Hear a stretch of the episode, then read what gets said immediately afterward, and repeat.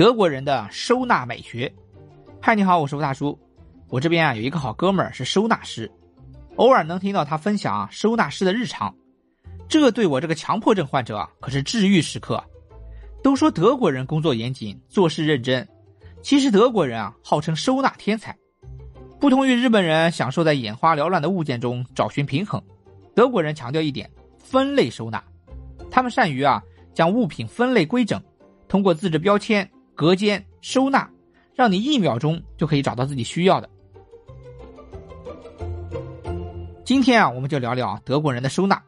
我们从收纳、厨具妙招、生活习惯这几个部分出发，一起来看一下德国人是怎么的从容不迫进行极简生活的。为什么说德国人严谨呢？因为他们讲究绝对的精准，在他们的厨房里啊，你可以看到量杯、计时器。温度计，要我看，这哪是厨房啊，简直像在实验室。但东西虽然多，每一样都是有属于它自己的位置，摆放的整整齐齐。说是严谨，我感觉有种舒适的感觉。这其实也是强迫症的一种吧。令人佩服的还有德国人对于厨房用品的创造力。看到下面几个怪东西的时候，我真的无法想象它的用途，比我们的淘宝啊、拼多多还要精彩。比如说，豆角处理器、蛋清分离器、剥玉米神器、苹果去核器、自动切土豆器、洗蘑菇器。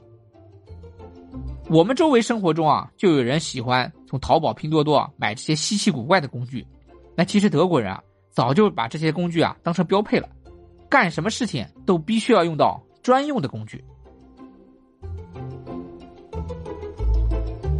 德国人对于调味料以及酱料的痴迷也不要怀疑，在他们的厨房里啊，必不可少的是装满调味料的收纳罐有的时候啊，一摆就是一面墙。也许有人会问，这么多瓶瓶罐罐，那怎么知道哪瓶里面放的是什么呢？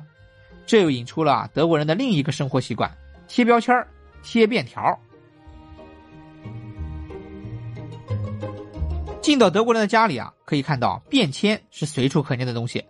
他们会在玄关、书房、厨房、衣柜等任何他们需要物品分类的地方，或者提醒自己的地方贴上便签。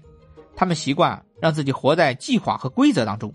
当然啊，我们不一定要照抄照搬德国人的习惯，可以借鉴适合我们的部分。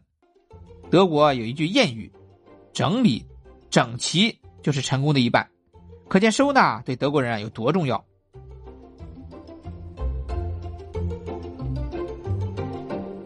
现在的我们啊，浮躁的心态和繁忙的生活，更多的是对于杂乱的居室束手无策。